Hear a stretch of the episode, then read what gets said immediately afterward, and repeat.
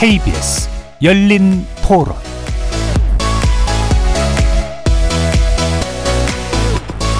안녕하십니까 KBS 열린 토론 배종찬입니다.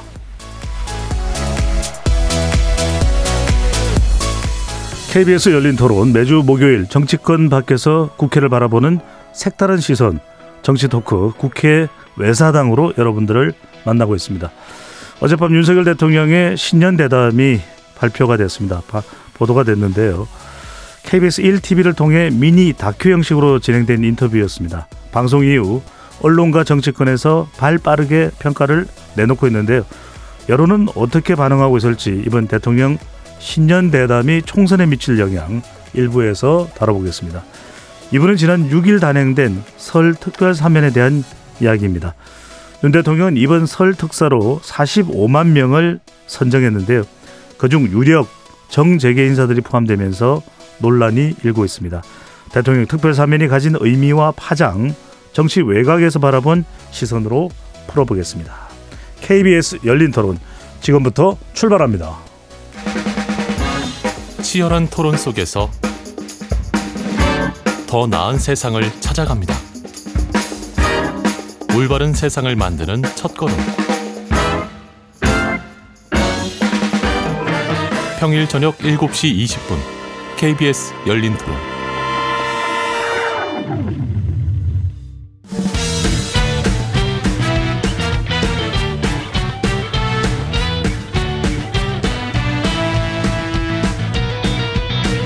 정치 바깥에서 정치를 바라봅니다. 국회 외사당 오늘 토론 함께 해주실 네 분 소개합니다. 곽용희 한국경제신문 기자 나오셨습니다. 어서 오십시오. 안녕하세요. 김도형 한국일보 정치부 기자 자리해 주셨고요. 어서 오십시오. 안녕하세요. 이동수 청, 청년 정치 크루 대표 나오셨습니다. 어서 오세요. 안녕하십니까. 이은지 문화일보 정치부 기자 함께합니다. 어서 오십시오. 안녕하세요. KBS 열린 토론 문자로 참여하실 분은 샵 9730으로 의견 남겨주시면 되고요. 단문 50원, 장문은 100원에 정보 이용료가 부과됩니다. KBS 1라디오의 모든 프로그램은 유튜브에서도 함께 하실 수 있습니다. 많은 참여 부탁드리고요. 유튜브로 유튜브도 많이 많이 들어와 주시면 좋겠습니다. 자, 어제 윤석열 대통령 신년 대담이 KBS와의 단독 인터뷰로 공개가 됐습니다. 100분간의 미니 다큐멘터리 형식이었는데요. 우선 네 분의 시청 소감 이렇게 좀 여쭤보고 싶습니다. 일단 10점 만점에 몇 점으로 평가할 수 있는지. 그리고 물론 어디까지나 우리가 뭐 참고하는 내용이니까요. 그래도 대략 어느 정도의 정량적인 평가를 받을 수 있는지. 또 잘된 점은 어떤 부분인데 일단은 첫 어, 평가니까 첫 발언이니까 좀 짧게 해주시고 어, 좀, 좀 지적하고 싶은 부분, 어떤 부분은 조금 아쉬운 부분은 뭔지 김동 기자부터 이야기를 해 주실까요? 어, 오늘 그 김경률 국민의힘 비상대책위원장이 뭐, 아 비상대책위원이 다섯 글자를 다섯 얘기한다고? 그래 네. 저는 다섯 글자 저도 같은 아쉽습니다. 5점. 아, 오점. 드리겠습니다. 왜냐면은 주, 가장 주목이 됐던 거는 이제 김건희 여사 관련된 그 가방 수수 논란에 대한 부- 입장 표명이었잖아요. 근데 여기에 대해서 아쉬움이란 표현을 여러 번 언급했지만 분명한 사과라든가 이런 건 없었거든요. 그리고 제2 부속실 설치도 언급은 살짝 했었지만 조금은 미진한 부분이 있는 것 같고 특별감찰관은 국회에서 추천을 하는 것이란 원론적인 입장을 다시 반복을 했어요. 물론 뭐 아무것 어떻게 하겠다라고 명확하게 그뭐 아무 아무 얘기도 안 한 것보다는 분명히 낫지만은 그럼에도 불구하고 찜찜한 부분이 있죠. 곽용희 기자는요. 왜 로트네플 지수라고 그러잖아요. 신선도로 평가를 하는데 저는 이제 영상 편집이나 이런 건 참 잘 돼 있고 차분하게 진행이 잘 됐는데 이 음. 로트네플 지수는 솔직히 말씀드리면 3점 정도밖에 못 드릴 것 같아요. 어. 왜냐하면 이제 예전에 대통령실에서 이제 충분히 해명했던 내용을 다시 한번 대통령 입으로 듣는다는 좀 수준으로 읽혔고 그다음에 뭐 이런 표현 하시더라고요. 주가의 반영이 이미 된 이벤트였다. 그러니까 호재도 악재도 아니고 그냥 하나의 중립적 이벤트처럼 귀결이 된 것 같고, 근데 이제 설 직전에 이제 방송이 된 거잖아요. 그러니까 이제 연휴 기간에 명절 밥상머리 이제 또 여론이 형성이 될 텐데 그때 이제 어떻게 귀결될지도 한번 지켜보는 게 포인트 같습니다. 네. 어, 설날 명절 민심에 미치는 영향도 있을 것이다라고 이렇게 전망을 해주셨는데 자 이은지 기자가 몇 점을 줄지가 상당히 주목이 됩니다. 네. 왜, 왜 주목되는지는 아니, 모르겠지만 그냥 관심으로요. 네. 아 저도 5점을 주고 싶은데요. 네. 제 아무리 질답 형식이었다고 하지만 이게 어느 정도 편집이 이루어진 다큐멘터리 형식이었다는 점에서 음. 이제 그간 대통령들이 신년 기자회견에서 그 현장에서 기자들과 즉석 질답을 받는 게 굉장히 국민들 보기에도 흥미로웠고 또 양방향 소통이라는 느낌이 드는데 좀 이번 대담은 아무리 질답으로 이루어졌지만 일방향 소통이라는 느낌을 좀 지우기 어려웠고요. 질문과 답변이었지만. 네, 그리고 김도영 기자가 지적한 것처럼 사실 국민들이 가장 궁금해했던 내용은 김건희 여사 명품 가방 논란이었던 것 같아요. 그걸 거의 마지막에 뭐 한 중반 이후에 배치를 했는데 결국 사과나 유감 표명이 없었던 점은 조금 아쉬웠던 것 같습니다. 음, 사과나 유감 표현이 없었다. 자, 이동수 대표는요. 저도 이제 10점 만점에 한 5점 정도 줄 수 있을 것 같은데요. 음. 이제 구성이나 내용 측면에서 사실 예상했던 바에서 크게 벗어난 게 없었어 가지고 아쉬움이 컸고요. 또 이게 저는 내용 뭐 내용이나 이런 걸 떠나서 전략적인 측면에서도 과연 지금 모두가 그냥 알고 있던 정도의 얘기만 나오는 것이 과연 국민에게 호소력이 있었을까? 어떤 의혹이나 비판 같은 거를 시원하게 해소하지 못할 거였다면은 좀 차라리 안 하는 게 낫지 않았을까라는 생각이 드는데 음. 또 한편으로는 이제 저 이런 게 있잖아요. 정치권에서 논란이 있을 때 어떤 특정 단어나 표현들이 굉장히 유행하는 경우들이 있거든요. 뭐 과거에 무운을 빈다라든지 뭐 삼성간호 이런 어떤 뭔가 이제 표현을 남긴 사건들이 있었는데 이번에도 그 박절이라는 단어 하나 남겼다. 그래서 이제 뭔가 젊은 층에서 이제 이 박절이라는 단어가 많이 유행하겠구나. 그런 점에서 한 5점 정도는 줄수 있을 것 같습니다. 어떤 의미인지 조금 추가해서 설명을 해주신다면요. 뭐 너무 이렇게 매정하게 뭐 이렇게 뭐 대하지 않고 이렇게 뭐 음. 이렇게 내치지 않는다 뭐 이런 의미죠. 예. 그 명품 백과 관련해서 네. 단호하게 끊어내지 네. 못했다, 박절하지 못했다라는 거. 네. 아, 그 부분. 네. 인정이 없고 쌀쌀하다, 박절하게 좀 했었어야 되는데 박절하지 못했던 네. 점을 기억에 남을 것이다라는 말씀입니다. 이게 이제 형식 부분 짧게 한번 좀 이야기를 짚고 넘어갈까요? 이 대담 형식이었습니다. 또 미니 다큐멘터리 형식이었는데 언론사에서는 그러다 보니까 좀 하고 싶은 질문도 있었을 테고 또 이런 내용들이 좀 더 풍성하게 다뤄졌더라면 설명절을 앞두고 어땠을까 하는 생각도 할 수 있는데 김동 기자 언론사에서의 어떤 어 평가 좀 대체로 단톡방에서 형식과 관련된 부, 부분에 대해서는 어떤 이야기를 들을 수 있었나요? 어, 그 일단은 주요 신문사 사설을 보시면은 모두 형식과 내용이 미흡하, 미흡하다고 평가 를 했잖아요. 뭐 음. 일단 질문자가 한 사람이고 질문 내용도 어느 정도 조율이 된 부분이 확실하게 좀 보였기 때문에 거기다 생방송 아니고 녹화 방송이다 보니까 그런 부분 은 분명히 있었던 것 같고 단톡방이라 하시면 저희들 기자들 단톡방을 얘기하시는 것 같은데 그렇습니다. 네. 어 기자들도 사람이기 때문에 그걸 그대로 옮기면은 좀 약간 원색적인 표현들도 아, 많을 수 그렇군요. 있기 때문에 네. 다만 야 저희들 입장에 저희는 이제 기자들은 질문을 하는 사람들 입장이기 때문에 질문하는 입장에서 이 질문이 적절한 날 한번 따져보게 되, 거든요 음. 그런 표현 차원에서 이제 그 명품 가방을 어 외국 회사의 조그만한 백 뭐 이런 식으로 얘기했던 거에 대한 문제 제기가 많았습니다 기자들 음. 사이에서는 왜냐면은 어떤 사안의 가치 평가를 좀 축소하는 느낌이 들었던 게 사실이거든요. 단어 하나하나에 주목을 하게 되네요. 네, 아무쨌든 국민을 대표해서 대통령에게 질문을 하는 부분인데 이 부분에서 좀 지나치게 인터뷰를 의식- 의식한 거 아니냐는 비판이 분명히 좀 기자들 사이에 많았던 건 사실입니다. 네. 이은지 기자가 듣기에는 좀 인상적이었던 장면. 그래도 아, 이 점은 어, 예상하지 못한 장면이었는데 상당히 국민들에게는 좀 기억에 남게 전달될 수 있는 내용일 수도 있겠다 싶은 건 어떤 게 있었을까요?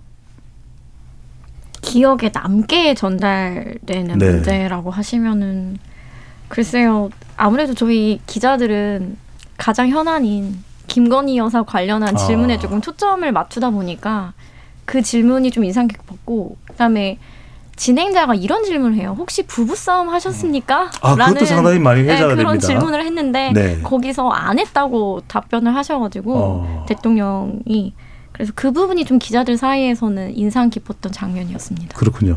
저도 그 부분을 오늘 점심 식사하면서 이제 어 같이 식사하는 분들하고 이야기했는데 다들 어 아내와의 싸움에 대해서는 감히 어떻게 아내에게 대들, 대들겠느냐. 네. 힘의 균형이 맞지 않기 때문에 부부싸움이 없었다는 자제하겠습니다. 네. 자 그리고 이제 어, 또 나오는 대단과 관련된 이야기가 아, 이런 질문은 좀 했더라면 좋았을 텐데라는 부분인데 또 가경희 기자는 한국 경제신문에 있습니다. 뭐 경제가 됐든 아니면은 최근에 어떤 사회적인 현안이 됐든 이 질문도 좀 포함됐으면 좋았을 뻔했다라는 건 어떤 게 있을까요? 저는 그날 좀 들으면서 그 외교 관계에 대해서 조금 더 좀 관심을 기울여서 들었는데 아, 또 이렇게 일본, 미국, 그 중국 순으로 이렇게 다 언급을 하시더라고요. 일단 중국에 대해서 상당히 어 좀 차분한 어조로 우호적으로 발언하시는 게 좀 깜짝 놀랐습니다. 아, 중국에 대해서 우호적이었다. 뭐 나름대로 우리랑 가치를 공유한다는 취지로 이제 발언을 하셨는데 저는 그 부분을 조금 더 들었, 듣고 싶은 게 있었어요. 왜냐하면 이제 뭐 일각에, 일각에서는 윤석열 대통령이 외교 부분에서는 어느 정도 성과를 거두고 있다라고 하지만 이 중국과의 관계가 최근에 되게 미묘하게 흘러가고 있는 있고 또 일본 일본 미국과 중국과의 대립 관계에서 우리나라가 어떤 식으로 취할 건지 그런 스탠스를 좀 더 듣고 싶었는데 그게 있었으면 아쉬 하는 아쉬움이 있습니다. 음. 이동수 대표는 뭐 형식이든 아니면은 좀 추가적으로 이런 질문이 있었으면 좋았을 텐데 어떤 게 있을까요? 전 개인적으로 아쉬웠던 부분이 이제 저희 우리나라 주식과 관련해서 Korea discount 얘기가 많이 나오잖아요. 그 부분을 좀 다뤄주셨던 게 좀 미흡하고 아쉬웠다라는 생각이 있습니다. 어, 최근에 어, 관련해서 기업 value 프로그램도 어, 거론이 된 바가 있는데 네. 좀 추가적으로 설명을 들었으면 좋았을 뻔 했을 텐데 그렇죠. 네, 그러니까 이게 지금 그리고 이 최근에 보면 미국 주식이라든지 일본 주식은 연일 지금 상한가를 치고 있는데 우리는 굉장히 지지부진한 상황이잖아요. 이에 대해서 이제 저 포함한 2030 세대도 굉장히 불만이 많고 이게 지난 1월 17일 날 음. 한국 거래소에서 이제 민생 토론회를 열었을 때 그 슈카월드라는 채널을 운영하는 전석재라는 유튜버가 이제 요걸 또 질문을 해서 화제가 많이 됐었어요. 이분이 이제 그 당시에 그 기업들이 주주들의 이익을 위한 결정이 아닌 의사 결정을 하고 있다면 이게 청년들에게 어떻게 우리 기업에 투자하라 투자하라는 메시지를 줄 수 있겠냐 이렇게 이제 비판을 하시면서 음. 이 Korea discount 문제가 이제 많이 화제가 됐었는데요. 사실 이제 저 포함해서 저희 또래나 아니면은 이분이 평소에 주장하시는 얘기들을 보면은 이 Korea discount의 원인으로 꼽히는 것들이 예컨대 이제 기업들이 조금만 성장하려고 하면은 이제 계열사 쪼개기 분할 상장 같은 걸 한다든지 아니면 주주 이익 환원 같은 데 미흡한다든지 이런 걸 비판한 건데 대통령께서는 이거에 대해서 이제 뭐 상속세라든지 금융 투자세 이런 세금 측면에서 접근을 하셨어요. 이 부분에 있어서 이제 특히 이제 요즘 청년층 여론을 보면은 아니 저게 이제 Korea discount의 본질은 아닌 것 같은데 왜 저렇게 음. 세금에만 이렇게 좀 관심을 갖고 계시나 하는 아쉬움들이 있었거든요.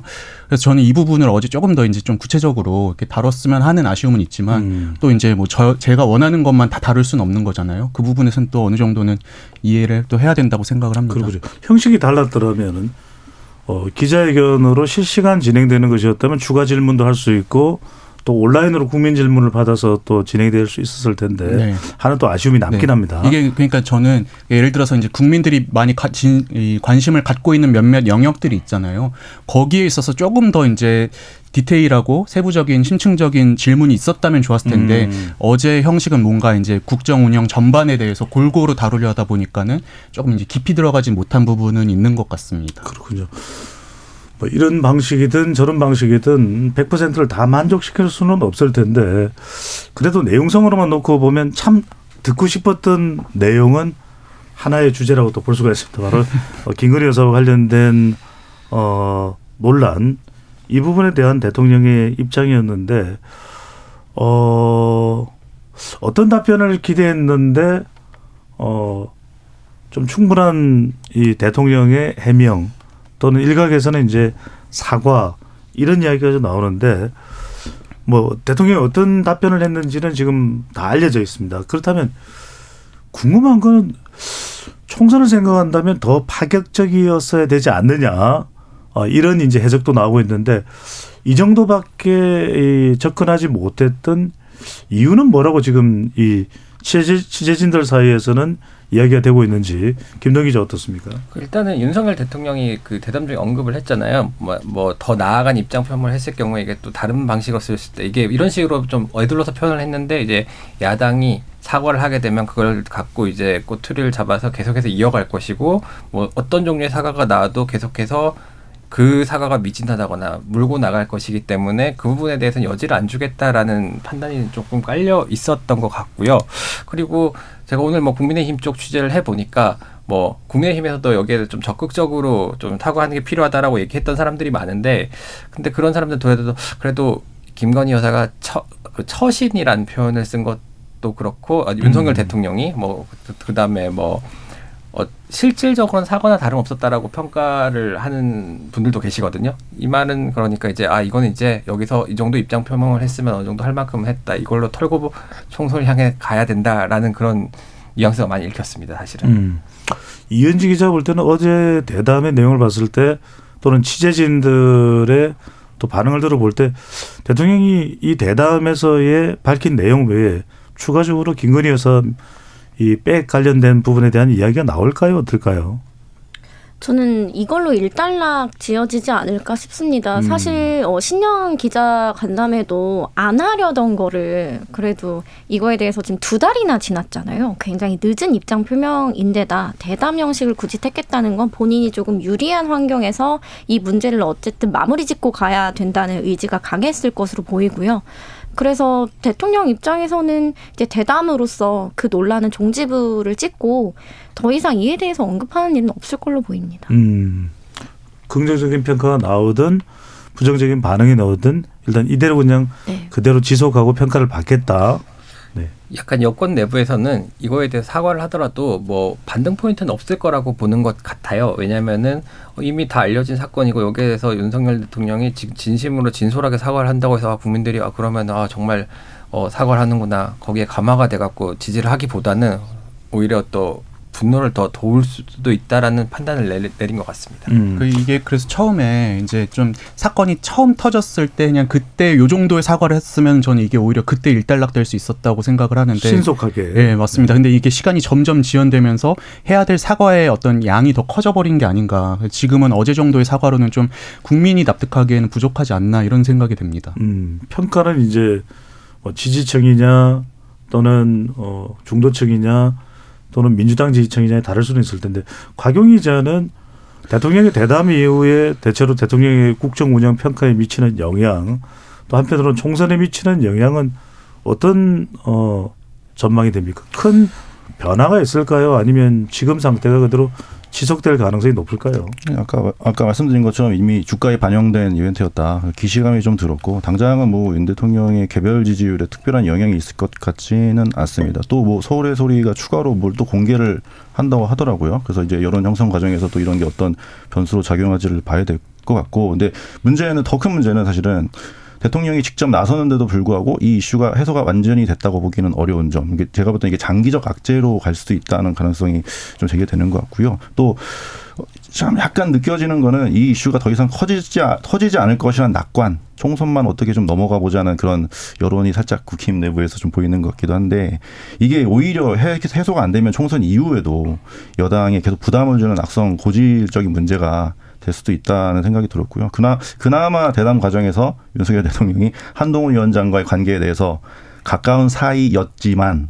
예, 총선 끝나고 보자고 했다 이렇게 좀 거리를 두는 듯한 모습을 보여서 그 어, 여당과 정부 간의 어떤 지지율 연동을 좀 끊어낸 듯한 느낌도 있었습니다. 예. 음, 그 부분은 좀 재차 어, 곽 기자께 여쭤볼게요. 그러니까 총선 끝나고 대담 내용에 한동훈 위원장에 대해서 총선 끝나고 보자고 한 건 좀 부정적인 의미가 담겨 있다고 보아야 될까요? 아니면 뭐 의뢰 그렇게 이야기를 할 수밖에 없는 표현으로 봐야 될까요? 그 부분까지 딱 어떤 의미를 갖고 는것 같지는 않은데. 근데 전- 예, 예. 예, 아마- 근데 그 전체적인 뉘앙스 자체는 일단은 우리는 거리를 두겠다라는 의지는 확실하게 보였던 것 같아요.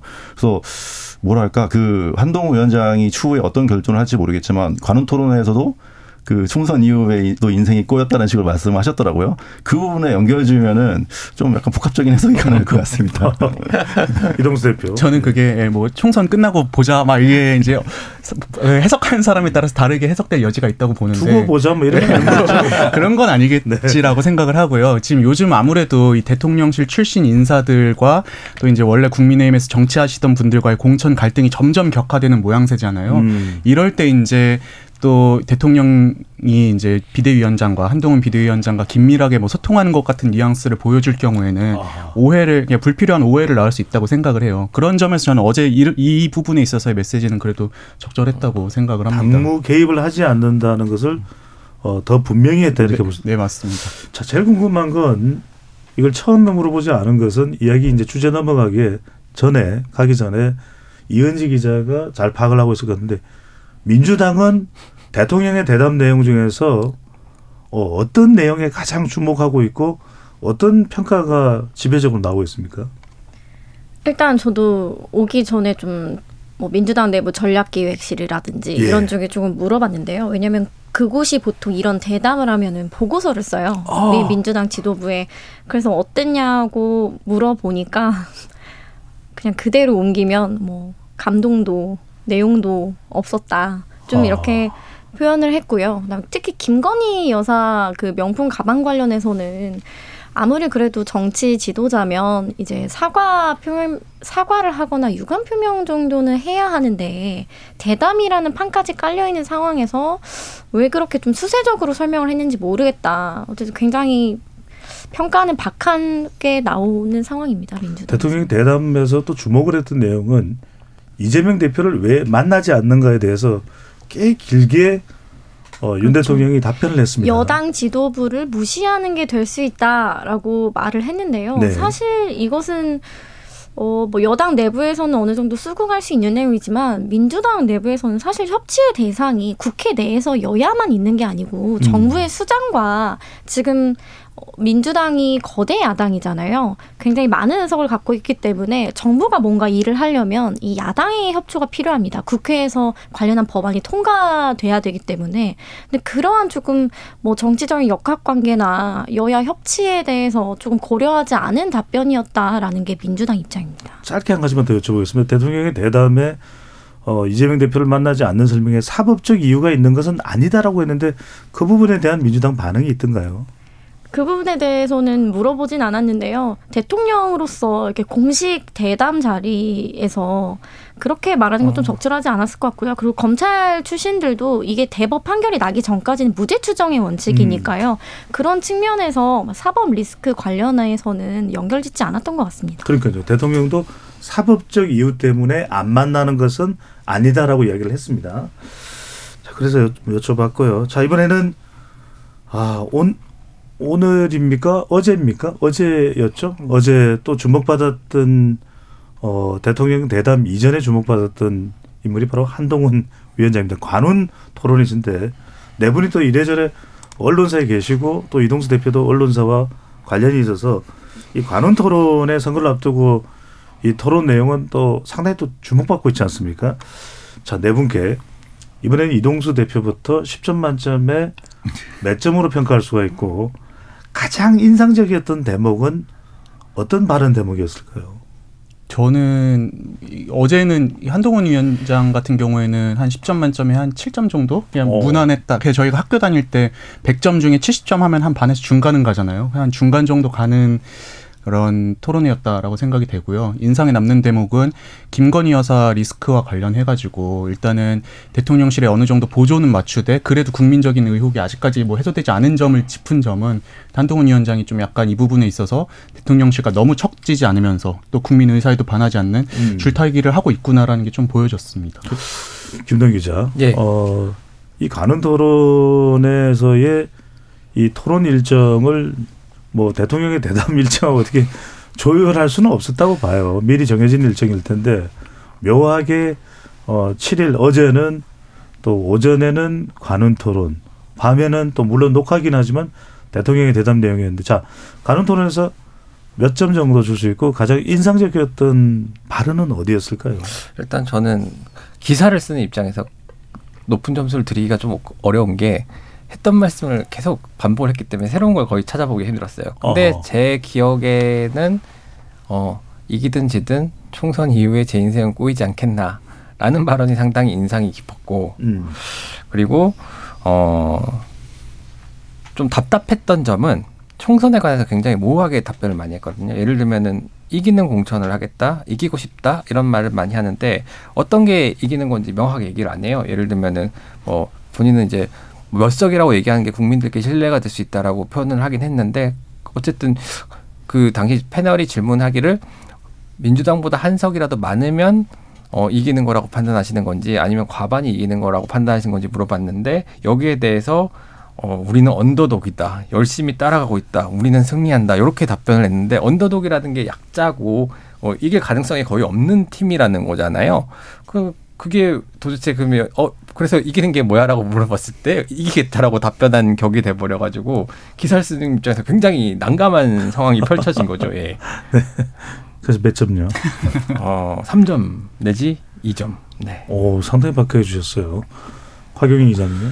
저는 되게 일관된 경기력이었다. 그래서 최소한 8점 이상은 드리고 어. 싶은데. 예. 지금까지 가장 높게 주셨어요. 네, 근데 그 전과 후 모든 그 대응 자체가 원투리 운동권 천사 원투를 쫙 그냥 이끌어 나가는 그 맥락이 있었고, 근데 이제 발언 중에서는 이제 뭐 검사 독재라면 이재명 대표는 감옥에 있어야 된다. 뭐 검사를 사칭한 분이 이런 말씀을 하시니 코미디 같다. 이런 식의 대응이 나왔잖아요. 물론 우리는 다 이 발언을 알고 있지만 사실은 우리가 기사를 쓸 때도 독, 그 단독 기사를 쓴다고 조회수가 제일 많이 나오는 게 아니잖아요.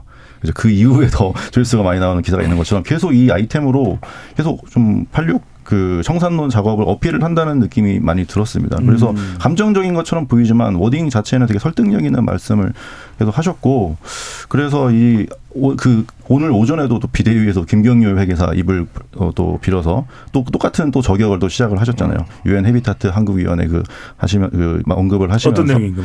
그 박수현 전 민주당 소통위원 단수 공천을 받으셨는데 이분이 이제 예전에 유엔 헤비타트 한국위원회라는 거를 이제 어 운영을 하고 계셨죠. 근데 이게 유엔 아. 사칭 단체라는 좀 많이 있었잖아요. 근데 여기서 44억 원을 모집을 해서 이 중에 뭐 상당한 금액을 자기 지역구에다 썼다. 그래서 이제 김경률 회계사의 워딩을 빌리자면은 86세대 아 회계사 김경 김경률 비대위원의 발언을 빌리자면은 86세대 창의적인 수법으로 해드셨다.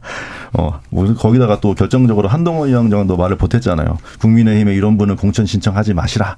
그러니까 이게 되게 뭔가 새롭게 다시 재포장을 해가지고 계속 릴리즈를 해놓으시니까 솔직히 저는 경기력이 되게 일관되다라고 표현하고 싶습니다. 네.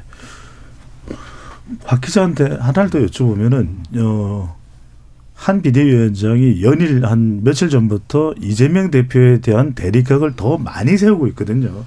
이것도 따지고 보면 간접적으로 어, 김건희 여사 관련된 이 질문을 받는 것에 대한 부담 이런 부분들을 더 공격적으로 민주당에 대한 공격으로 털어내는 그런 전략적 포석도 있을까요?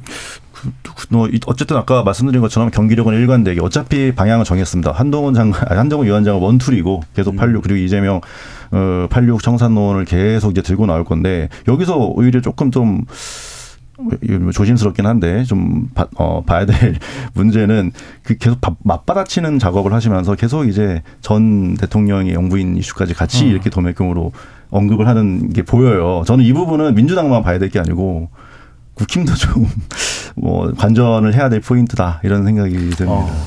이제 그 한동훈 저도 어제 그 관전 토론을 보면서 이제 민 민주당 정부의 영부인 의혹도 많다라고 얘기를 했잖아요. 사실은 그래서 이제 김종숙 여사 의혹, 의혹을 갖고 온 건데 오늘도 이와 비슷한 발언을 했었고 오늘 또 박은식 비대위원이 이제 뭐 타지마할 까지 언급을 하면서 인도를 방문했을 때 논란이 됐던 부분을 네 언급한 것이죠. 그리고 이제 의상비 논란이 있었지 않습니까? 그 부분을 특활비 관련된 네, 부분. 네, 네. 그 부분까지 이제 언급을 했는데 이제 김건희 여사에 대한 의혹이 처음 불거졌을 때 당내에서 그런 논의가 있긴 있었어요. 우리도 그러면은 김정숙 여사에 대한 의혹으로 맞불을 놔야 되는 거 아니냐.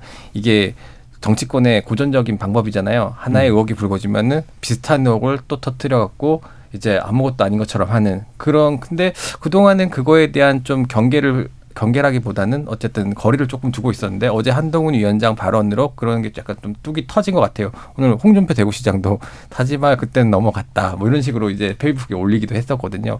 그런 점을 봐서는 이제 어 말씀하신 것처럼 이재명 대표를 공격하는 의도와 비슷하게 김정숙 여사를 공격하려는 움직임들이 지금 국민의힘에서 감지되고 있는 거죠. 아 그런 네, 잠깐만 이동수 대표한테 기회 드릴 텐데 이은지 기자가 발언을 계속 안 하면 게시판에 글이 올라와요. 그래서 이은지 기자를 갖다가 배려하겠습니다. 네, 네. 다시 돌아가서 한 비대위원장의 가룬 토론에 대한 10점 만점에 몇점 평가를 가장 좀 인상적인 긍정이든 부정이든 어, 발언 또는 표현 내용을 어, 짚어준다면 어떤 부분들일까요? 전 약간 곽 기자님이랑 비슷한데 일단 저는 10점 만점에 4점 드리고 싶고요. 그 아, 정말 그간의 기조와 크게 다르지 않은 내용이었고 이게 만약에 야당 대표의 관훈클럽 초청 어, 기자회견이었다면 10점 만점에 9점을 드리고 싶어요. 상대를 너무 이렇게 잘 만약에 야당 대표였다면 아. 그런데 여당 비대위원장의 발언이 너무 야당을 정면으로 비판하고 저격하는 내용 투성이었습니다. 어떤 질문을 하면 그 본질을 말하는 게 아니고 야당으로 다 책임을 돌리는 식의 앞에 다 설명을 해주셨지만 그런 답변 방식을 계속 반복을 했고 그다음에 아까 뭐 검사 독재 정권이라는 이제 야당의 비판에 대해서도 뭐 이재명 대표가 검사 사칭을 한 사람이 뭐 이런 말하는 게 코미디라든지 그이 대표 장점을 하나 꼽아달라고 했는데 보통 이제 여당은 이제 야당에게 이게 줄 여자잖아요. 좀 더 협치의 대상과 대화의 대상으로 생각을 해야 되는데 이 대표 장점을 물으니까 음. 뭐 우여곡절이 굉장히 많은 분이고 많았던 분이고 강인하게 지금까지 대표까지 오시는 게 굉장히 대단한데 그런 정치력은 배우고 싶지 않다. 네. 이렇게까지 좀 비아냥대면서 상대를 조롱하는 듯하는 발언이 계속됐어요. 일반적인 때는 모르겠는데 통선을 앞두고 있는 때이기 때문에 더 그랬을 수 있다고 볼 수는 없을까요? 네, 그것도 그런 전략이라고 보여지는데요. 그런데 국민들이 뭐 제가 여야를 다 출입해 본 입장으로서 네. 여당일 때 국민들이 기대하는 거는 야당에 대한 공격보다는 정말 지금 경제 위기라든지 음. 이제 어쨌든 정부 여당으로서 책임 있게 국정과 그 경제나 민생을 이끌어가는 걸 기대하는 거지. 이재명 대표를 그렇게 뭐 속 시원하게 뭐 비판한다. 이거는 강성 지지층이나 뭐 국힘 지지층 내에서는 뭐 좋아할 수 있어도 중도층에게는 사실 긍정적인 부분이 아니라고 생각하고요. 민주당 내부에서도 이번에 한동훈 그 위원장의 이 관훈클럽 토론을 어떻게 평가를 했냐면은 아 그냥 중도층은 완전히 버리고 지지층만 안고 가는 전략인 것 같다라고 설명을 하더라고요. 저도 조금 그렇게 보이고요.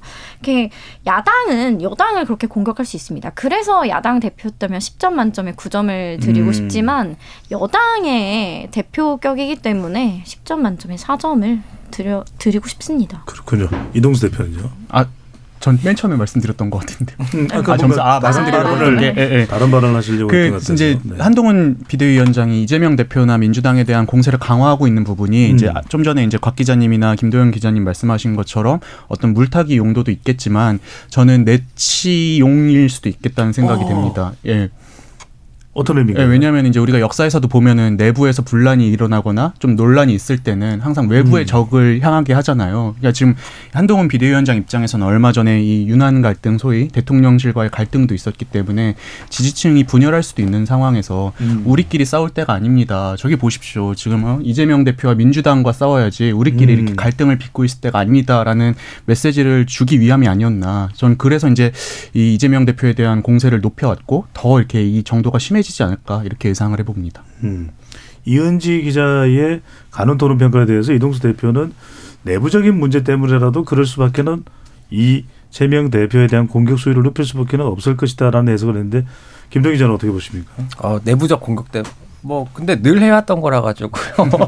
이제 뭐 여당 대표가 야당 대표 원래 그렇게 강하게 공격하진 않았거든요. 근데 음. 그 한동훈 위원장 같은 경우는 어, 이미 법무부 장관 때부터 그런 발언들을 뭐 해왔기 때문에 음. 단순히 내부 위기를 극복하려는 의도도 분명히 있을 수는 있지만은 그게 그렇게 크진 않다고 저는 개인적으로 판단이 됩니다. 아, 강영희 기자의 아까 한결같은 내용이라는 게 그 연장선상이네요. 네. 예, 약간 그런 것 같습니다.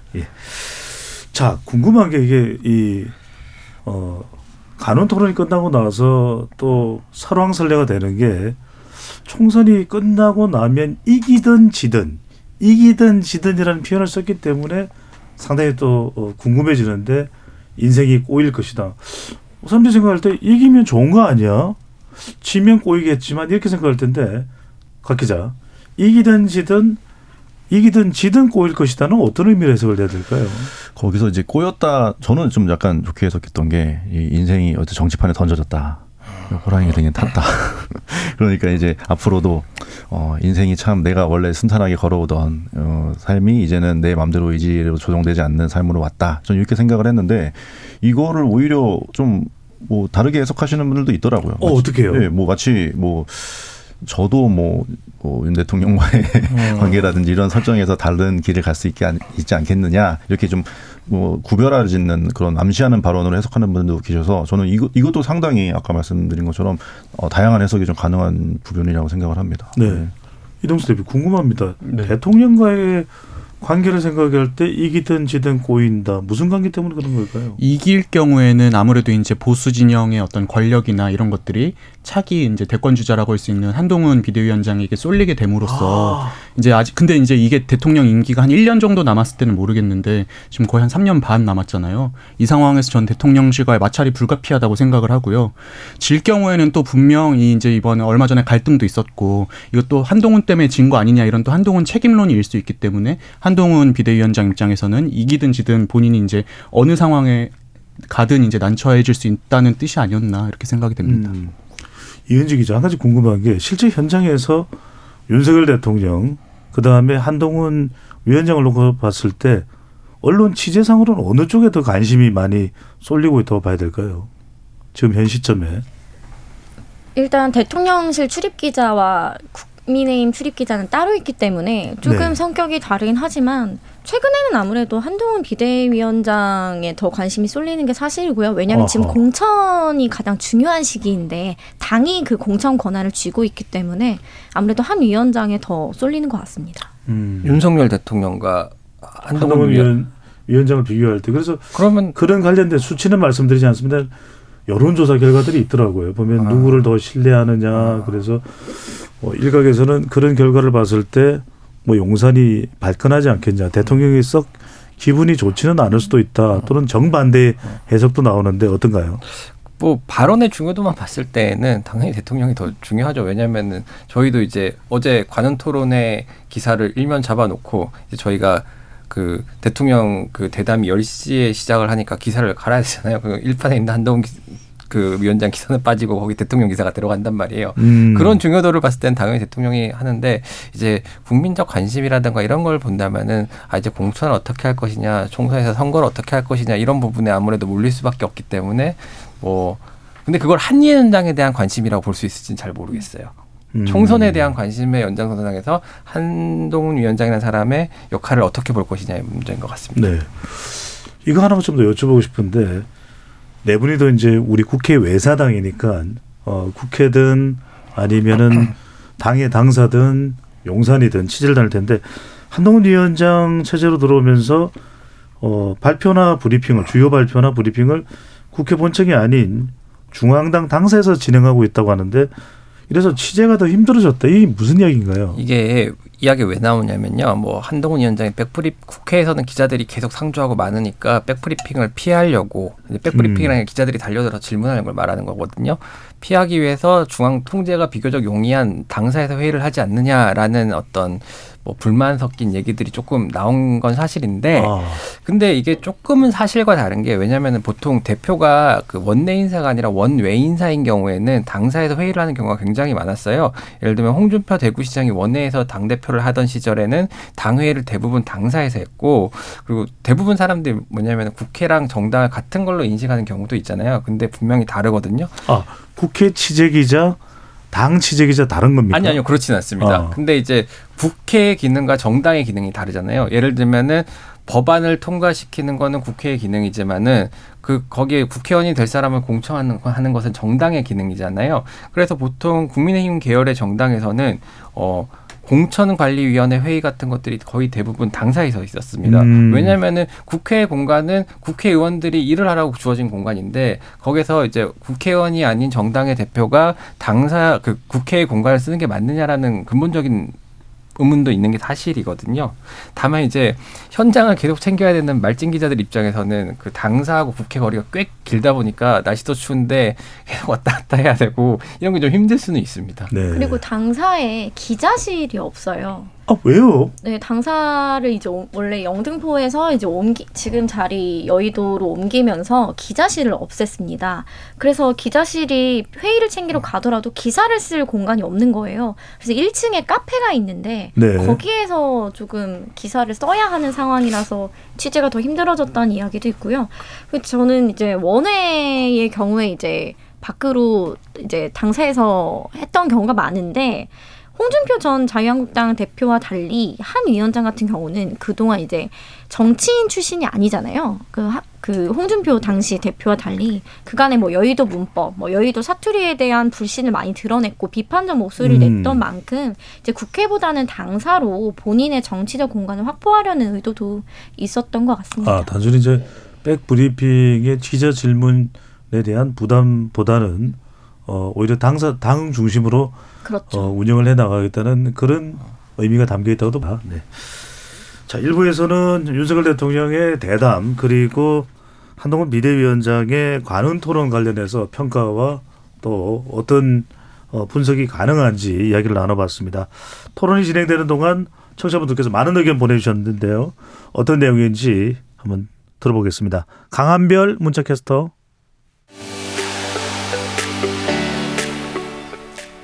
네, 지금까지 청취자 여러분이 보내주신 문자들 소개합니다.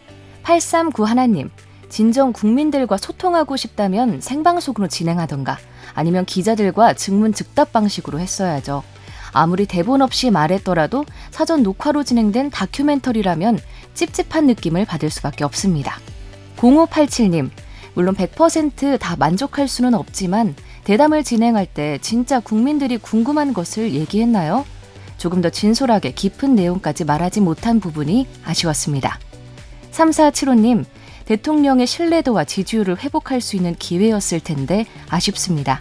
기자들과 출근길 문답을 다시 하거나 진짜 국민들과 소통할 수 있는 토론회장을 여러 번 마련하면 좋겠어요. 까치산에 사는 까치님, 일반 국민의 알 권리를 위해 기자님들이 수고해 주시는 건데 그런 기자님들에게 무언가를 숨기거나 문전 박대하는 정치인들은 반성해야 합니다. 떡국 두그루님, 진영을 떠나서 정치인들은 항상 반대 진영 흠집 내기에만 바쁜가요? 여야 서로 공격하느라 바빠서 민생을 항상 놓치는 것 같아요. 매번 반복되는 것 같아 답답합니다. 비난에 그치지 않고 협치를 통해 민생을 잡길. 이 시간은 영상으로도 생중계하고 있습니다. 유튜브에 들어가셔서 KBS 일라디오 또는 KBS 열린 토론을 검색하시면 지금 바로 토론하는 모습 보실 수 있습니다. 방송을 듣고 계신 여러분이 시민 농객입니다. 계속해서 청취자 여러분의 날카로운 시선과 의견 보내주세요. 지금까지 문자캐스터 강한별이었습니다.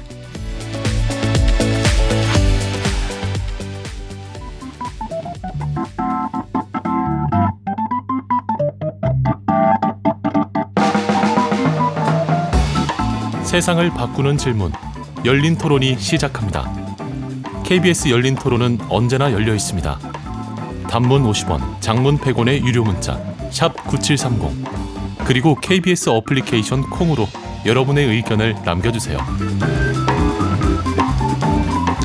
KBS 열린 토론 매주 목요일은 정치 바깥의 시선으로 국회를 바라보는 국회 외사당 시간입니다. 김도형 한국일보 기자, 이동수 청년 정치 크루 대표, 이은지 문화일보 기자, 곽용희 한국경제신문 기자 네 분과 함께하고 있습니다. 자, 또 하나 우리가 주목해야 될 이번 주 정치 현안이 바로 지난 6일이었습니다. 윤석열 정부 출범 네 번째 특별 사면이 단행됐는데 뭐 명칭을 붙인다면 설 명절 특사가 되겠죠. 어, 총 980명에 대한 사면이 발표가 됐습니다. 총 사면 숫자는 아닌 거죠? 그죠? 아, 뭐 그 행정감면 제재는 포함하면 훨씬 더 숫자가 그렇죠. 늘어나긴 합니다. 네네네. 예. 우리가 어, 주목해서 볼 수 있는 그런 좀 굵직한 내용만 가진다면 980명인데 자 일단 이 사면에 대해서 사면은 대통령의 고유 권한입니다. 말 그대로 이 정치적 사면 성격이 어, 상당히 이제 강한 그런 차원이라고 볼 수 있는데 먼저 이번엔 곽용희 기자부터 어, 사면에 대해서 긍정적이면 긍정적인 내용, 부정적이면 부정적인 내용 어떻게 평가할 수 있을까요?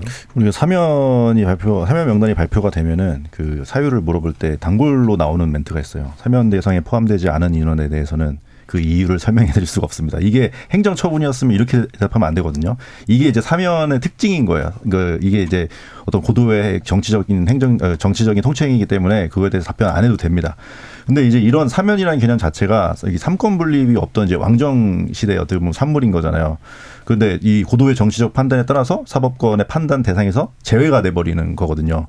근데 이제 지금 근대 정치는 행정사고 이거 분리되고 견제장치 유기적으로 돌아가고 근데 이런 시스템에서는 인정을 할 수 없는 원칙적으로 있을 수 없는 일입니다. 그런데 여기에 대해서 큰 예외를 인정하는 게 사면이기 때문에 이 사면은 되게 엄격하게 어, 아주 그냥 막중한 책임에 따라서 이루어져야 되는데 꼭 윤석열 대통령이 사면을 얘기하는 게 아니라 최근 어떤 특사의 의미를 보면은 특사의 문턱이 되게 낮아졌다. 그렇죠. 예, 고도의 정치적 판단이나 국가 화합 수준이 아니라 그냥 저도의 판단만으로도 예, 사유가 되는 게 있다. 그러니까 어떤 대통령이 어, 아무리 좋은 말로 포장을 해도 비판받을 수밖에 없는 상황이에요. 지금 개념이 많이 변질이 됐고. 그래서 대통령의 사면에 대한 앞으로 이 변화가 있어야 된다라는 요구와 목소리도 계속 높아지고 있는 이유가 되고 있죠. 맞습니다. 저는 이제 개인적으로는 사면은 점, 어, 사면 제도는 점차적으로 역사 속으로 사라져야 될 거라고 생각을 하는데 요즘 사면을 보면은 정치인들이나 경제인들처럼 그 주요 중요 사면하는 분 당하는 분들 사면되는 분들이 어떤 뭐 핵심 되는 꽃이라면은 주변에 아까 말씀 우리 그 김동 기자님 말씀하신 그 분들이 안개꽃처럼 주변에서 이렇게 사면이 풍 어, 꽃다발을 풍성하게 만들어주는 좀 그런 기능을 하는 좀 별로 보기는 좋지는 않습니다. 예. 네. 선거를 앞두고 있는 것도 굉장히 이번 사면에 주목하게 되는 건데 이동수 대표는 이번 사면을 좀, 좀 좁혀서 봤을 때 네. 뭐 긍정적인 면, 부정적인 면 어떻게 해석을 해볼 수 있을까요? 저도 이제 좀 부정적으로 보는 게 방금 이제 곽 기자님께서 표현을 해주신 게 꽃을 사면은 주변에 안개꽃처럼 이렇게 우르르 사면을 했다 말씀해 주셨잖아요. 저는 생각해온 비유가 저희가 뭐 약국이나 편의점 가서 뭔가 사기 민망한 제품들 살 때 이제 괜히 그것만 사는 게 아니라 뭐 자양강장제도 사고 뭐 파스도 사고 하면서 같이 사잖아요. 지금 이번 사면이 좀 그런 격이 아니었나. 그러니까 이제 본인이 이제 사면해주고 싶은 대상들은 분명히 있었을 것이고 그분들을 사면을 해야 되는 데 이분들만 하면은 또 이제 비판에 또 직면을 할 수 있으니까는 음. 이제 여러 이제 행정 체제나 이런 것들도 면해주면서 이제 다 같이 이제 묶음으로 사면을 해준 이런 격이 아니었나 이런 생각이 좀 듭니다. 네. 김동 기자는 취재를 해보니까 이번 사면에 대한 평가, 뭐 관련된 기사, 보도 내용들을 종합해 보면 어떻게 해석을 할 수가 있을까요? 어 이번 사면은 뭐 특정인을 사면해주고 사면해주기 위해서 하려고 했다라는 해석이 뭐 나오는 기사들이 조금 있더라고요. 이게 단순히 이렇게 딱 확인이 되지 않은 사실이기 때문에 딱 이렇게 할 수는 없지만 추측이 좀 많이 되는 것들이 있는데 이제 가장 큰 게 이제 김기춘 전 청와대 비서실장하고 음. 이제 김관진 전 국가안보실장 그리고 이- 이분 두 분은 워낙 유명하신 분들이고 나머지 뭐 김대열 지원관 전 국군 기무사령부 참모장 등 네 명인데 어, 이분들이 뭐 문학의 블랙리스트나 국군 사, 사이버 사령부 댓글 공작 사건 혹은 뭐 기무사 세월호 유가족 사찰 사건 등으로 실형을 선고받은 상태였어요. 근데 동시다발적으로 대법원 상고를 포기를 합니다. 이제 대법원 상고를 포기한다는 것은 내가 감옥에 가겠다는 뜻이잖아요. 그리고 나서 뭐한 3일에서 5일 사이에 사면이 이루어져요. 그리고 특정인에 대해서는 어, 그 상고를 포기했기 때문에 당연히 감옥에 바로 들어가야 되는 상황인데 형 집행이 정지가 됩니다. 그래서 어 이미 상고를 포기할 당시 내가 사면을 사면이 될 걸 알고 있었던 게 아니냐라는 식의 추측이 분명히 가능한 거죠. 왜냐하면은 상 그 사면을 받기 위해서는 재판이 진행 중이면 안 되거든요. 그러니까 대법원에 상고를 하게 되면은 계속해서 재판이 진행 중인 상태가 되기 때문에 사면 대상이 될 수가 없어요. 어, 그럼 뭔가 사면과 관련됐던 우리는 뭐 확인할 길은 없습니다만, 어, 확인할 수 없는 그런 네, 그 어. 법무부는 사전 교감이나 약속은 있을 수 없다라고 분명히 부인을 하긴 했습니다. 다만 네. 그런 의심이 드는 건 사실인 거죠. 음, 표면적으로는 우리가 확인할 수 없지만 어, 형 집행이 이제 정지되고 어, 전제 조건이 구성되다 보니까 네. 이게 뭐 사전 교감이 있었던 거 아니냐. 보통 근데 어떻습니까? 그런 이런 좀 굵직굵직한 인물들의 사면을 앞두고서는 그런 게 당사자들하고 좀 교감이 이루어질 수도 있고 이루어질 수밖에 없는 겁니까? 아니면 말이 안 되는 겁니까? 어, 저 제가 국회를 출입하면서 이제 중진 의원들을 통해서 들은 걸로는 어느 정도 얘기가 왔다 갔다 하는 걸로는 알고 있습니다. 이제 음. 사면이라는 게 엄격한 절차를 거치긴 하지만은 거기에 사실은 법치의 법 법치의 어떤 정치적으로서 뭐 법치의 한계를 넘어서는 뭐 이런 걸 보완하는 기능이 있는 거잖아요. 그래서 정무적인 판단이 분명히 개입할 수밖에 없는 것이고 그래서 그런 얘기를 듣고 이제 입이 무거운 혹은 뭐 어느 정도 책임을 가진 사람들끼리 뭐 이렇게 언지를 넌지시 주는 경우는 있다고는 들었습니다만 네, 공식적으로는 될 공- 수 없다 하더라도 공식적으로 확인은 불가능한 부분입니다. 이현지 기자, 이 민주당의 어, 평가도 혹시 확인할 수 있다면 함께 말씀을 해주시고요. 어떤 어, 평가를 할 수 있을까요? 대통령의 이번 사면. 민주당에서는 그 애초 이제 대통령실에서 정치인 사면은 최소화하고 민생 경제에 방점을 찍겠다고 했는데 음. 지금 이번에 보면은 가장 두드러진 두 사람이 이명박 정부의 김관진 전 국방부 장관, 박근혜 정부의 이제 김기춘 전 비서실장인데 이게 그러한 의미가 퇴색됐다는 게 민주당 주장이고요. 오늘도 이제 당 회의에서 이 사면에 대해서 굉장히 강한 비판을 했고 사실 이게 MB 정부와 이제 박근혜 정부의 어떻게 보면은 뭐 실책이랄까요? 그런 것들을 좀 주도한 사람들인데 이 사람들의 명예 회복을 위해서 이 두 사람을 위해서 다른 사람들 거의 껴넣게 했다. 이런 게 민주당 주장이고요. 통상 정치인 특별 사면은 이제 국민 통합에 방점을 두는 경우가 많습니다. 네. 그래서 야당 정치인들을 사면하는 걸 어떤 이제 의미를 굉장히 부여해 왔고 음. 그게 통합과 뭐 협치의 상징으로도 이루어져 왔는데 이번에는 이 두 사람 이제 여권 쪽 인사들이 포함됐다는 점에서 좀 여론의 문매를 맞게 되는 것 같고요. 뭐 민주당 이제 야권 쪽에서도 의원들이 뭐 뭐 심기준 전 국회의원이나 박기춘 전 국회의원 같은 경우는 이제 민주당 쪽이에요. 근데 그런 것들도 좀 끼워 넣기 한 것 아니냐. 구색을 맞추기 위해서 결국의 목적은 이 두 사람 아니었냐. 이게 민주당의 반응입니다. 음. 그러니까 김동 기자가 뭐 사면은 어, 곽경기 기자가 그랬나요? 사면은 뭐 좋은 평가를 받기는 역대 정부도 마찬가지라는 이야기를 했습니다만 자 그래도 이제 사면할 때 꼭 정치인 또는 경제인만 있는 게 아니라 이번 경우에는 어, 민생 경제와 국민 통합의 계기를 마련하겠다 이렇게 또 밝혔고 또 민생의 방점이 찍힌 사면이다. 이게 이제 행정 제재에 대한 이제 어, 사면 때문에 그럴 텐데 이 행정 제재가 주는 효과 실질적으로 이동수 대표는 정치권에서도 이제 또 어, 활동을 한 적이 있는데 어떻게 봐야 될까요? 저는 이제 뭐 행정 제재를 좀 면해주는 것들은 나쁘진 않다고 생각은 합니다. 또 이제 억울하게 이렇게 좀 이렇게 벌을 받고 이런 경우들도 있을 수 있기 때문에 그런 분들에 대한 행정 제재를 이렇게 완화해 주는 건 좋다고 생각은 하는데 이게 과연 효과가 있을지는 저는 의문인 게요. 예컨대 이제 예전에는 그래도 이런 대대적인 사면을 하면은 좀 표에 도움이 될 거다라는 인식이 있었던 건 사실이잖아요. 근데 이렇게 뭐 사면 받았다고 해서 이제 음. 그 정부를 찍어주는 것도 아니고 그리고 오히려 이런 것들이 이런 정 지금처럼 이제 정치적인 논란이나 이런 것들을 낳으면서 또 이제 역풍이 불 수도 있다고 생각을 하거든요. 음. 그래서 저는 이제 사면이 꼭 뭐 이렇게 표에 도움이 된다 이렇게는 생각하지는 않습니다.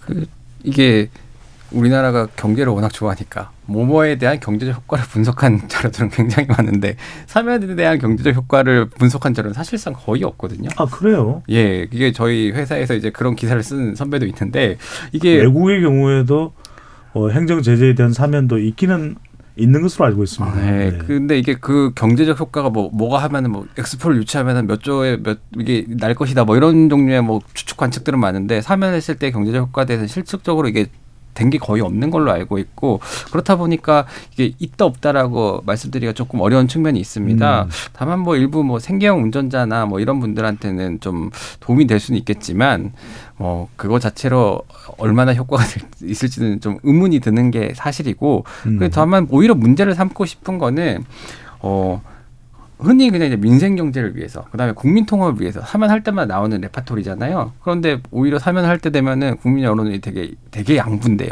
이- 특히나 특정인을 두고 사면해야 된다, 사면해야 되자 되지 않- 하면 사면하면 안 된다는 의견이 갈리고 음. 뭐 이렇게 되면 되기 때문에 오히려 정치권 정치권의 이해득실에 따른 측면이 조금 더 많다고 보여요. 아까 이은지 기자는 통합을 이야기했는데 이 사면을 가지고 서로 갈등이 생긴다면 그건 또 통합이 아닌 음. 현상이 또 결과가 나올 수도 있겠네요. 그런데 주목하는 거는 정치인 이야기는 했습니다만 바로 경제인이거든요.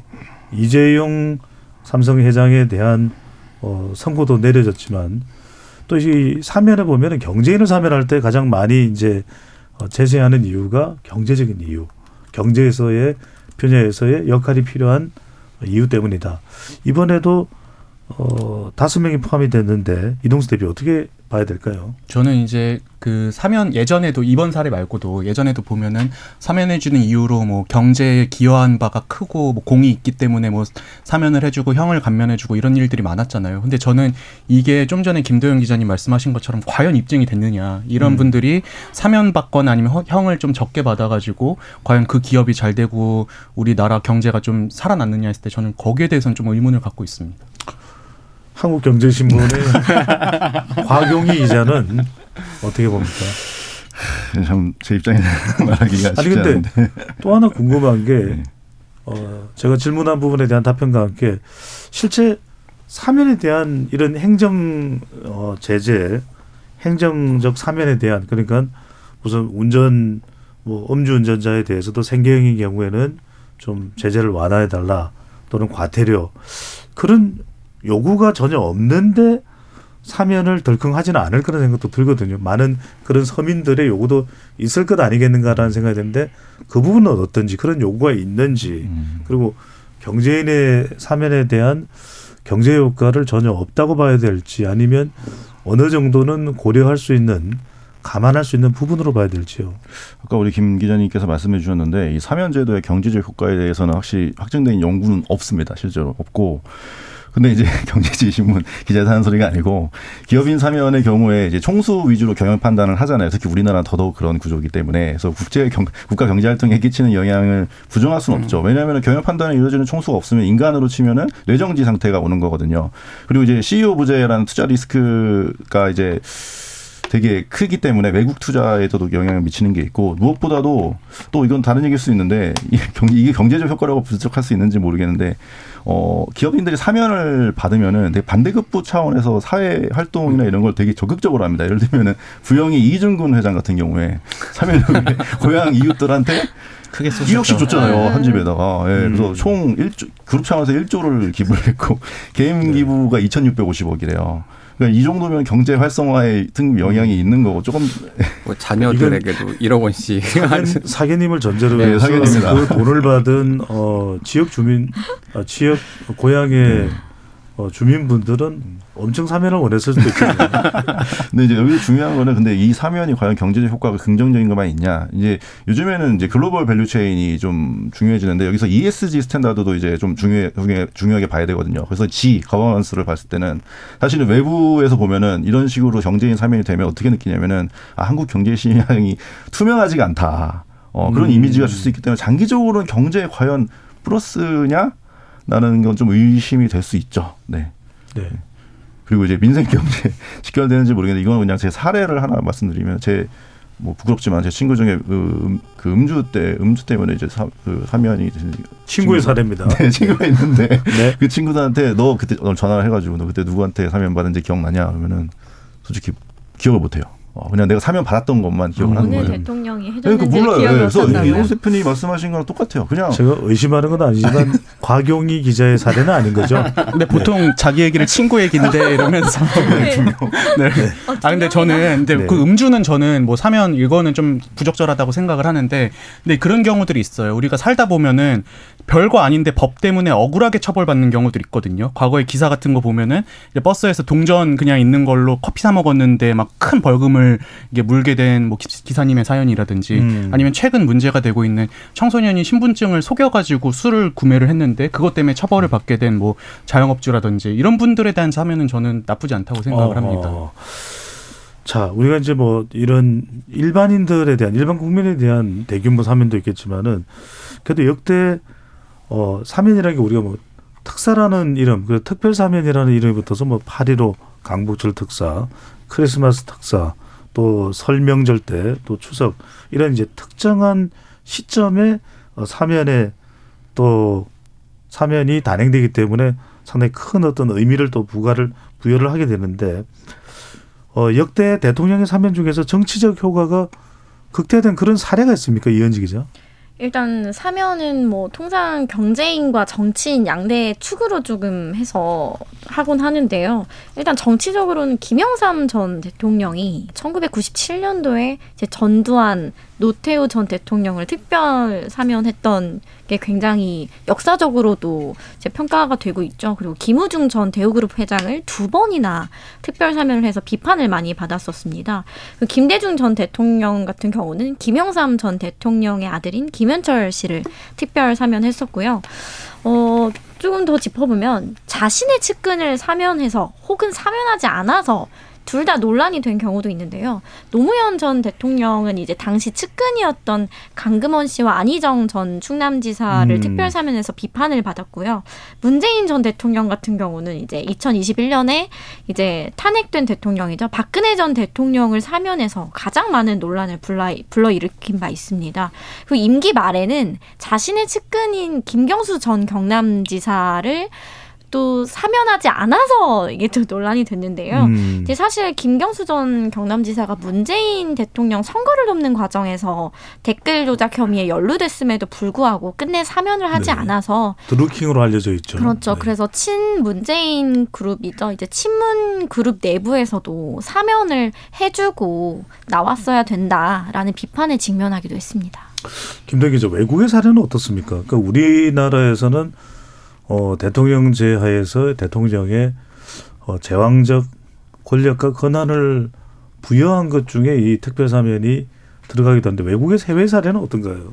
일단은 거의 대부분 특별 사면의 형식을 취하거든요. 일반 사면이 있는데 이 경우에는 국회의 동의가 필요하기 때문이거든요. 근데 음. 이제 보통 대통령이 법무부 장관을 임명하고 거기서 그 법무부 장관이 아홉 명으로 우리나라의 경우에 사면 심사 위원회를 구- 구성하는데 보통 이렇게 되니까 당연히 대통령이 결정하는 구조인 거죠. 말씀하신 것처럼. 근데 프랑스의 경우에는 일단 회의 내용을 공개를 합니다. 그래서 그 회의 내용이 공개가 되다 보니까 이게 어떤 절차에 의해서 해- 그 이루어졌는지 그 국민들이 알 수가 있는 건데 우리는 일단은 여기에 참가한 민간위원회 명단도 공개하지 않고 또 공개되는 내용도 나중에는 요약한 정도에 그치기 때문에 알 수가 없는 거죠. 그 일본 같은 경우에는 일단은 형기 3분의 1이 지난 다음에야 이제 그 그다음 벌금형은 최소 1년 후에 이제 사면이 가능하도록 돼 있고 제- 대상을 제한하고 있고요. 미국의 경우에는 어 그 석방일 또는 유죄 판결 확정일도 가장 최근일로부터 최소 5년 이상이 지나야 석방이 가능하기 때문에 어, 그 사면이 가능하기 때문에 상당히 제한적인 게 사실입니다. 네. 그래서 이제 우리나라의 경우에도 이제 특별 사면 대신 국회 동의가 필요한 일반 사면을 적 그뭐 적극적으로 활용한다고 하면 이상한데 특별 사면은 확실히 줄이는 게 좋다는 그런 얘기들이 많이 나오죠. 네. 그렇다고 해서 또 이게 정치적인 고도의 행위가 될 수 있기 때문에 대통령의 특별 사면이 사라지는 건 또 쉽지 않은 일일 테고요. 미국의 경우에도 보면은 어, 대통령직에서 물러났던 이 닉슨 대통령을 바로 뒤를 이었던 존슨 부통령이었는데 대통령이 또 사면을 해주는 그런 또 일도 있었는데 어 그렇다면 이제 대통령의 특별 사면을 어떻게 좀 제한할 수 있는 방법은 없느냐 이런 이야기도 논의가 됐는데 이동수 대표 어떻게 생각하십니까? 전- 특별, 예. 특별 사면인데 또 제한을 한다. 이게 또 불일치하는 면도 있긴 한데 어떤 식으로든 그러면 어떤 방법이 있을지. 근데 저는 특별 사면에 대한 이제 견제 장치는 필요하다고 생각을 하는 게요. 그동안 이 견제 장치 역할을 해왔던 게 이 정치적인 합의, 그냥 관행 이런 것들이 이제 이 특별 사면권을 제한하는 역할을 했다고 생각을 해요. 근데 지금 최근에 이 정치 상황을 보면은 그동안 정치권에서 유지되어 오던 이런 consensus consensus들이 굉장히 붕괴되고 있는 상황이거든요. 예컨대 이제 넘지 말아야 될 금도 같은 게 있었잖아요. 뭐 거부권을 함부로 남용해서는 안 되고 인사권 같은 것도 야당이나 어떤 국회의 동의 없이 함부로 하면 안 된다라는 합의가 있었는데 요즘은 이런 합의가 무너지면서 그냥 전 정부도 그렇고 현 정부도 그렇고 인사권도 막 그냥 강행하고 있고 현 정부 들어서는 음. 또 이제 이 거부권도 막 행사되고 있는 상황. 그래서 저는 이게 이 사면도 나중에는 문제가 될 수 있겠다라는 생각이 됩니다. 이게 대통령이 하고자 하면 할 수 있는 거기 때문에 나중에 그냥 자기 측근들 다 이렇게 사면해 주고서는 아 난 내 권한을 썼을 뿐이다 이럴 경우에는 견제할 수 있는 상황이 마땅치 않은 거잖아요. 저는 김도영 기자님께서 말씀하신 것처럼 해외처럼 뭐 이런 사면과 관련한 회의록을 공개를 하든 아니면은 어떤 사면할 수 있는 범위를 명확히 규정하든 간에 이런 견제 장치는 좀 필요하지 않나 음. 이렇게 생각이 됩니다. 그러니까 특별 사면에 적어도 기본적인 기초적인 좀 충족해야 되는 조건들은 만들어져 있을 필요가 있지 않을까라는 의견으로 볼수 네. 있는데 이제 마무리를 해야 될 시간입니다. 아, 대통령의 사면권 역대 정부에서도 어, 단행이 되어 왔습니다. 뭐몇 회를 하느냐 또 언제는 사면을 해야 될 때인데 어, 안 하고 넘어가느냐 이런 또 어, 지적과 또 어, 문제를 제기하는 경우들도 있고요. 또 한편으로는 어떤 인물에 대해서 과연 해야 되느냐 말아야 되느냐. 자, 네 분의 기자 또 한, 아, 세 분의 기자 또 한 분의 어, 청년 대표가 보기에는 대통령의 사면권 어떻게 앞으로 행사돼야 될지 한 30분 정도로 간략하게 아, 30초 정도로 네. 여러분들 그래도 30초를 알아들으셨겠죠. 자, 이은지 기자부터요. 일단 제도를 잘못 이용한다고 해서 그 제도가 좀 잘못됐다라고 보기는 어려울 것 같아요. 사법은 사법으로 풀고 정치는 정치로 풀 수 있는 영역이 생각을 해서 사면 복권은 대통령 권- 고유 권한으로 좀 남겨둬야 된다고 보고요.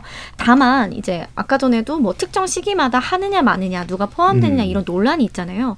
이제 그 시기의 적절성을 검토하게 되면 고도의 정치적인 그런 뭐 계산들이 개입될 수 있기 때문에 대통령이 취임 직후에 사면을 하는 기준을 좀 명확히 세우고 이걸 취임 5년 동안 유지하는 게 좋지 않을까 지키는 게 좋지 않을까 그래서 뭐 뇌물 등 뭐 이런 중대 범죄는 제외한다든지 음. 형량이 얼마 남지 않은 사람들만 대상으로 한다든지 이런 기준 마련은 필요하다고 보여집니다. 네. 박용희 기자는요. 이제 아까도 말씀드린 것처럼 이 근대 정치에서는 사면이라는 거는 제한이 돼야 되는 게 맞는데 사실 쉽지 않은 게 헌법에 규정이 돼 있어요 이게 그래서 법률적으로 우리가 조건을 만드는 게 사실은 쉽지 않습니다 그 애초에 입법 단계 그러니까 입헌 단계에서부터 뭐 국민적인 합의가 있었던 부분이기 때문에 그래서 좀 헌법 개헌과도 좀 연결해서 논의를 좀 해야 될 필요가 있는 부분인 것 같습니다. 음, 법적으로도 좀 제도적 보완을 할 필요가 있는 것이 대통령의 어, 사면권이다 이렇게 봤고요. 김도영 기자. 그 누가 이 사면을 정치 활동의 정점이라고 표현하는 사람이 있었거든요. 이게 뭐냐면은 결국 법치 위에 정치가 있다는 거를 보여주는 건데 그만큼 굉장히 제한적으로 사실상 안 하는 게 가장 좋은 음. 그런 거라는 생각이 좀 들어요. 예를 들면 거부권도 안 쓰는 게 제일 좋잖아요. 마찬가지로 정치로 풀어갈 수 있는 부분이 있으면은 정치로 풀어가도록 노력하는 거 그게 제일 필요하지 않을까 생각됩니다. 정치로 그러니까 이제 일반 사면을 하면 대신 아, 국민의 그 국회의 동의가 필요한 일반 네. 사면을 하- 한다거나 이제 대통령의 결단만으로 누구 풀어준다기보다 국회의 모든 동의를 구해가지고 풀어주는 게 혹시 음. 낫지 않을까라는 생각이 듭니다. 그런데도 특정 정치인 또는 어, 특정 경제인 과연 일반 사면으로 국회에서 충분한 동의를 받아낼 수 있을까요? 어렵다고 봅니다. 안 쓰는 게 가장 좋은 것 같아요. 네. 가급적 그래도 네. 최소화하는 것이 나을 것이다. 이동수 대표는요. 네, 저도 이제 특별 사면에도 여야 합의가 필요하다. 특별히 과거- 마지막이니까 조금 길게 하셔도 아, 돼요. 알겠습니다. 예, 아까 이제 이은지 기자님이 사례로 들어주셨는데 과거에 이제 김영삼 대통령이 본인이 이제 5.18 특별법을 제정을 해서 전두환 노태우 두 이제 전직 대통령을 구속을 했잖아요. 그런데 이제 이 50 신군 신군부의 가장 최대 피해자였던 김대중 당시에 이제 후보가 이제 어떤 국민 대통합이나 화합 이런 걸 내걸고 이 전두환 노태우 사면을 또 이제 공약으로 내걸고 당선 이틀 후에 이제 김영삼 대통령을 만난 자리에서 이걸 제안을 했어요. 그래서 김영삼 대통령이 이제 여야 어떤 합의, 국민 통합 차원에서 이걸 수용을 해서 사면이 이루어졌는데 전 이런 모습들은 물론 이제 이 사면이 옳으냐 그르냐에 떠나서 음. 이제 이렇게 좀 여야 합의로 어떤 이 문제들을 풀어나가고 이런 모습들이 요즘 정치에서 많이 사라진 것 같다라는 느낌을 많이 받고요. 그래서 이 특별 사면이나 이런 권한을 행사하는데도 야당이나 이런 좀 의견을 많이 듣고 행한다면 더 이렇게 반응이 좋지 않을까 이렇게 생각을 했고요. 야당 입장에서도 어떤 사면을 해야 된다 이렇게 주장을 하다가도 본인이 이제 여당이 되면 또 마- 음. 내용이 달라지는 경우들이 되게 많잖아요. 그래서 저는 여당일 때와 야당일 때 이 사면에 대한 입장을 바꾸지 않는 것만으로도 국민의 어떤 공감을 얻을 수 있겠다 이렇게 생각을 하고 마무리를 하겠습니다. 네. 사면에도 어, 국민과의 또 충분한 소통, 공감, 또 여야 간의 또 협의 이게 필요하네요. KBS 열린 토론 국회 외사당 이것으로 모두 마무리하겠습니다. 오늘 토론 함께 해주신 네 분 감사합니다. 감사합니다. 고맙습니다. 감사합니다. 네, 참여해주신 시민동객분도 감사드리고 지금까지 KBS 열린 토론 배종찬이었습니다.